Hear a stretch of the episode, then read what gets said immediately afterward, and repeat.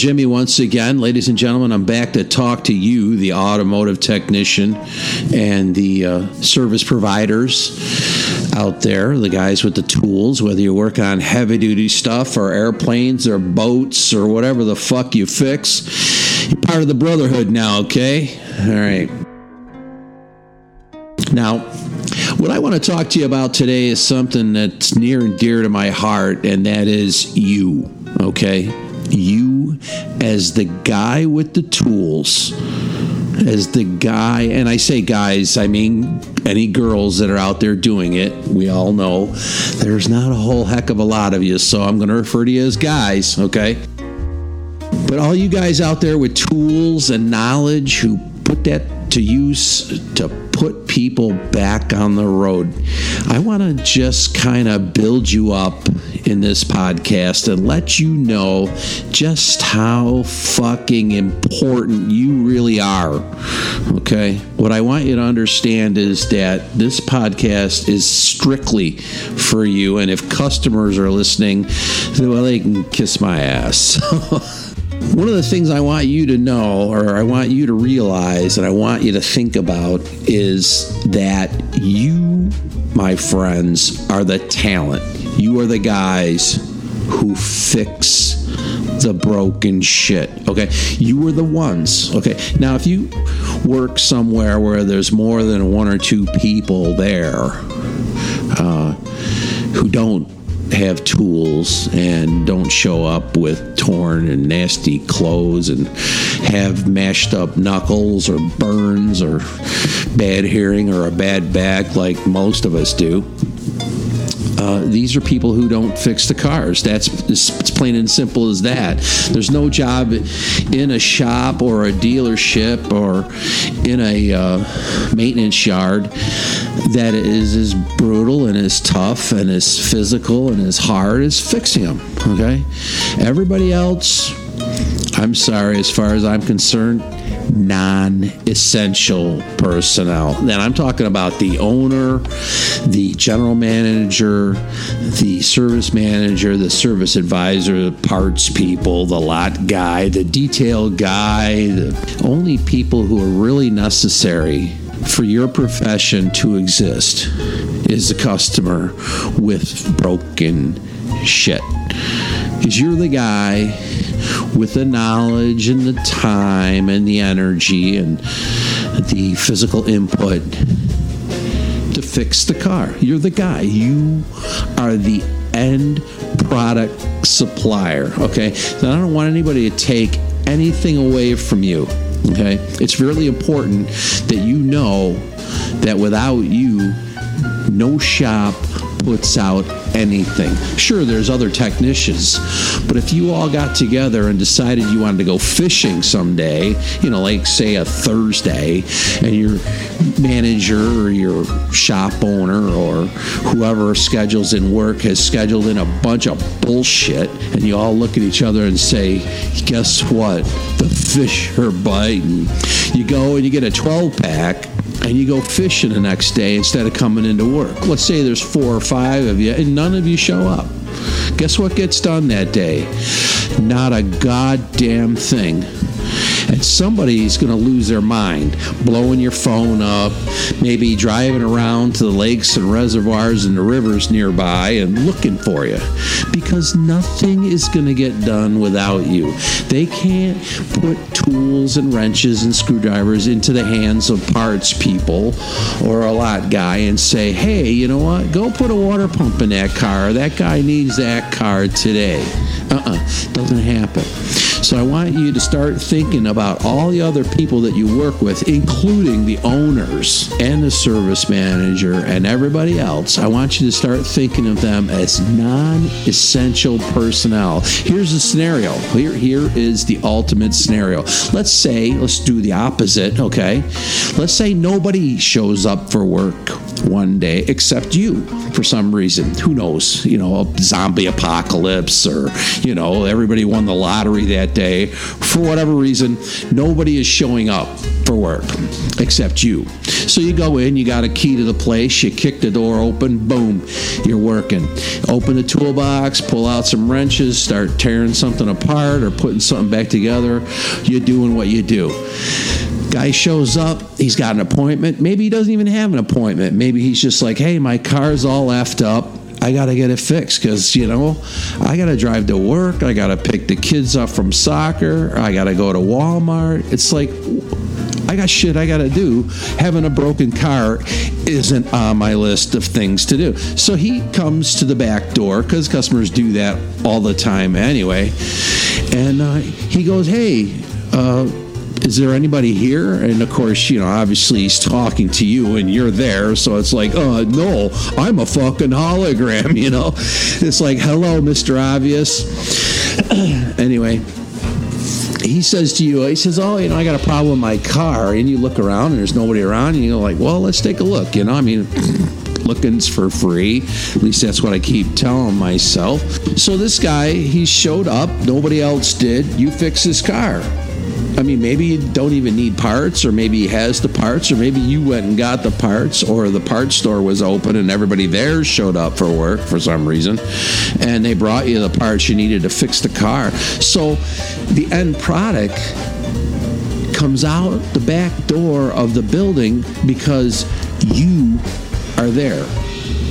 Okay? Nobody else. That should give you an idea of how non essential all of the other fucking personnel at your place of employment is. Okay? You're the talent. I want you to think about that. I want you to start acting like it too. I mean, as technicians, we have an obligation just to ourselves and really our customers, but more more importantly, to ourselves to get better at what we do. Okay, uh, we need to read about this new system that we're suddenly seeing screw up, or uh, we need to learn about a new engine or a new way of doing things, or maybe new tools, different processes, maybe new computer programs, maybe a excuse me, maybe a maybe a new line of scan tools that does the job better than all the ones that went before it. Okay, so you have an obligation, and you would do that anyway, uh, simply because your mom bought a brand new car, or your sister, or your, your wife, and you got to be able to fix it. And guess what? It's got all kinds of shit that it does and things that it has on it that you don't know a goddamn thing about, and uh, you need to learn because you know backup cameras. It's a good example. Every car in the United States has to have backup cameras. It's the government telling us how to build cars again.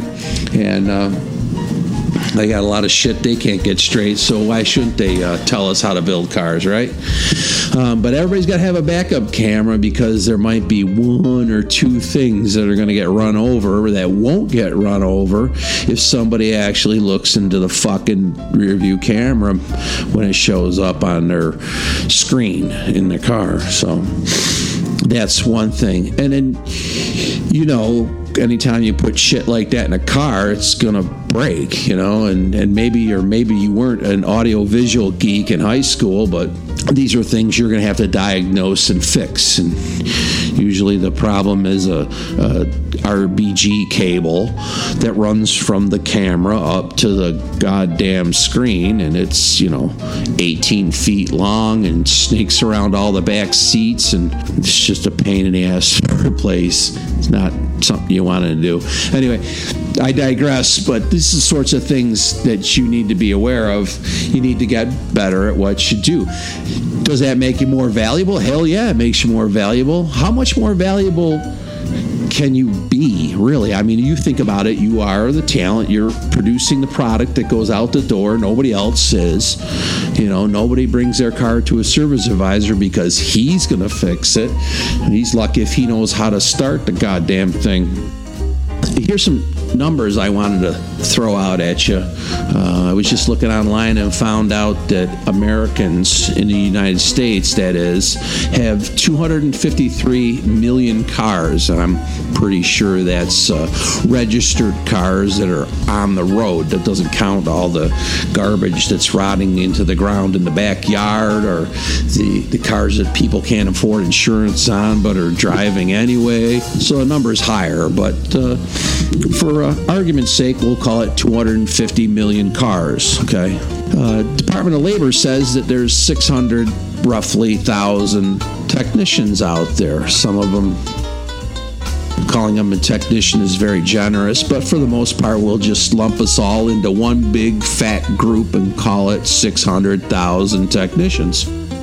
So that's roughly uh, four cars per tech. So we got a lot of work to do because uh, some of those technicians aren't aren't fixing them. We have to start thinking of ourselves as a group, not uh, I'm a master tech and you're a lube tech. Uh, that's a, a divide and conquer kind of a strategy used by management to keep us all from banding together and beating the shit out of them. Because if you look at the bottom line, and as a technician, your bottom line is never, uh, it's never satisfactory. Okay, I have met probably five 600 technicians. Out of that five or 600, I probably met three or four that are actually happy with how much they get paid. As a matter of fact, they refer to it as how much they don't get paid. And uh, they got a point, okay? Now, a lot of them are just whiners and they want more money because, uh, I don't know, they want to buy a motorcycle or something. It's things that technicians buy, you know, guns, motorcycles, toolboxes, four wheelers, uh, anyway, any of that assorted stuff. Um, it's all fun stuff. It's all good stuff to have. I'm not knocking it. I'm just saying we don't seem to make enough to buy the stuff we want. And the reason we don't think that we make enough money is because there is a huge gap between what we get paid for providing the service and what the shop gets paid for for offering the service. Now, if you're a technician, you know exactly what I'm talking about. You get paid, and the Department of Labor says we all get paid roughly $15, $16 an hour. Some of us, some of us do get some more. Uh, and, and some get less. So you know you got to keep that in in the back of your mind. Uh, depending on where you live, uh, you're going to make either more or less. But the other thing that you have to keep in mind is how much the labor that you provide is being sold to the customer for. Okay, so let's let's use some easily roundable numbers. Let's say you make twenty dollars an hour, which is fair. I don't, you know, I'm not going to complain about that, not to anybody. But your shop makes hundred dollars an hour for your labor.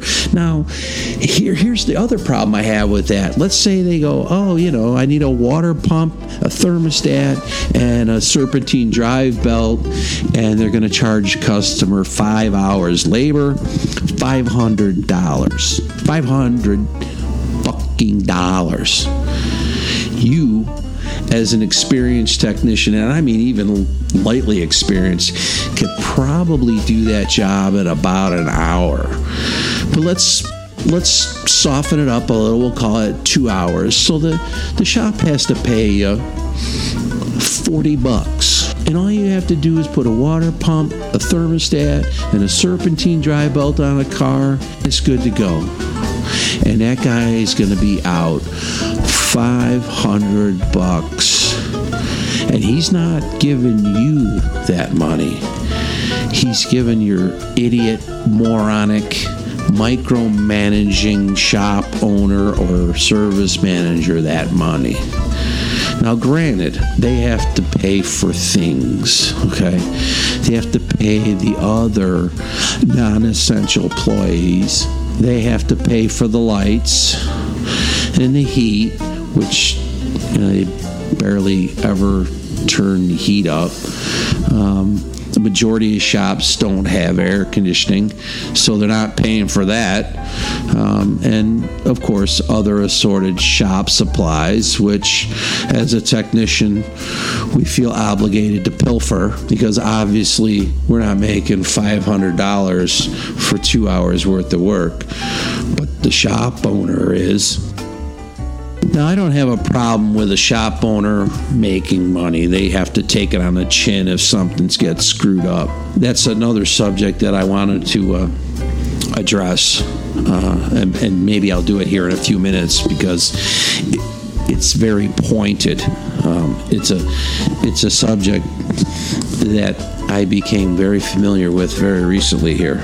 Now, a lot of the problem that I have with a shop making so much money off you, and uh, is be, well, the, the, the one I think the the thing that bothers me the most, okay, is that in a lot of shops I've worked in, the people who are in charge have no goddamn business being in charge. They don't know what the fuck they're talking about. They don't know what the fuck they're doing. And if they were smart, they would do something fucking else with their lives because they're just pissing us off. Now, yeah, I have worked for some excellent service managers, but they are so few and far between. And uh, if I work in one more place where the service manager or the general manager or the sales manager has his job just because his last name is exactly the same as the guy who owns the fucking place, I'm going to scream. And I'm not going to scream right now because my, my nephew would have to edit it out because it would probably blow the locks off the uh, the grid. But uh, I can call it the grid if I want. Okay. that that's irritating because that's saying to me, oh, you know, this is a job so fucking easy. I can give it to my idiot, retarded nephew or cousin or brother. You know, it's just don't do it. You know, stop doing that. Okay, you belittle all of us, and, and that that's the what I'm trying to get at is that if you know if you work for a car dealer and you're a technician, I'd say for the most part they think you're a monkey or an ape really, and uh, necessary evil uh, at best, um, because they sell these brand new cars, but they're not perfect. Nothing's perfect. Are you kidding me? Look around you. This planet's not perfect by any stretch of the imagination. So the cars they sell are not perfect, and they're screwed up, and sometimes they come off the truck brand new from the factory, and they're not right, and we have to fix them, and we do you know, we're mechanics. That's what we do. We know how to fix things. We know how things work. And when they don't work, we know why. And we know what to do to make them go again. It's kind of weird, but sometimes. But the one thing that bothers me the most about management, okay, and I don't think you get this attitude that much from people who aren't in management, but managers seem to carry this around with them. It's kind of like a great big rubber mallet that they smash you with. Um, managers like a lot of managers that I run into like to manage from the negative. At least that's that's what I call it. They have an excellent working memory of everything that you ever did that didn't go the way you wanted it to. You know, they can remember the car that uh, you you screwed up fixing it three years ago. You know, you might have fixed 45 cars right in a row perfectly, and the customers were happy. Eh, they don't remember that, but they remember a car from six months ago that you broke a radiator hose while you were trying to change an air filter or something, and it cost them money, and they don't like that. So they remember that, and they'd like to smash you over the fucking head with that big inflatable rubber mallet to manage from the negative. Like, oh, remember that time you broke that part? Yeah, I remember that. Thanks. Thanks for uh, reminding me, though, dick. You know, it's totally not necessary. Seriously, okay? So, here's what I want you to do, folks. All you car fixing motherfuckers out there, I want you to remember you, boys and girls, you are the talent. You are the end provider of the service. Don't forget it. We have where we're going to go in the future. We want you to come with us. We're not going to charge you for the trip. It's a free trip. It's going to be on us. We have things in store for you, and we're going to treat you with respect, and we're going to treat you as if we like you because we do and we're going to do things for you to help bring you self esteem and the fortune, the financial rewards that you deserve. So stay tuned for that. I'm going to get you my. Uh, the story I was kind of alluding to earlier. I'm going to give you that in the next podcast. So you're going to have to kind of, uh, you know, pay attention and keep up with what's going on. I wanted to add that uh, I apologize, and I mean this uh, sincerely. I apologize for the length of time between my last podcast and this particular podcast. I've had some uh, uh ground breaking and earth shattering uh, situations happen to me, and uh, I got it all pretty well sorted out. And I'll tell you about that because it's a, it's extremely relevant to what we're trying to get through to you. But uh, until then, this is Uncle Jimmy signing off. Uh, this point of the podcast is where sponsorship would probably come in. You know, I'd say something like, "Oh, don't forget to use, uh, you know, Blammo to clean your car wheels because that's good stuff." You know, but Blammo hasn't called us up. I don't know if they even exist. If they do, they got got a free plug, but I bet you they don't make wheel cleaners. So, anyway, we're looking for sponsors. If you know some, maybe hit them up. If you're listening, let us know that you're listening. Definitely, definitely, definitely make sure you give us some feedback, okay? Because if you don't like the shit that's going on, I'll stop doing it. I mean, you know, I I stopped picking my nose when I was a kid because people went, ugh, that's disgusting. So, you don't like something, just tell me. We'll, we'll cut it out. Eric will probably cut that out anyway. So, anyway, signing off for now. I'm your Uncle Jimmy. Go out there and fix them, you motherfuckers.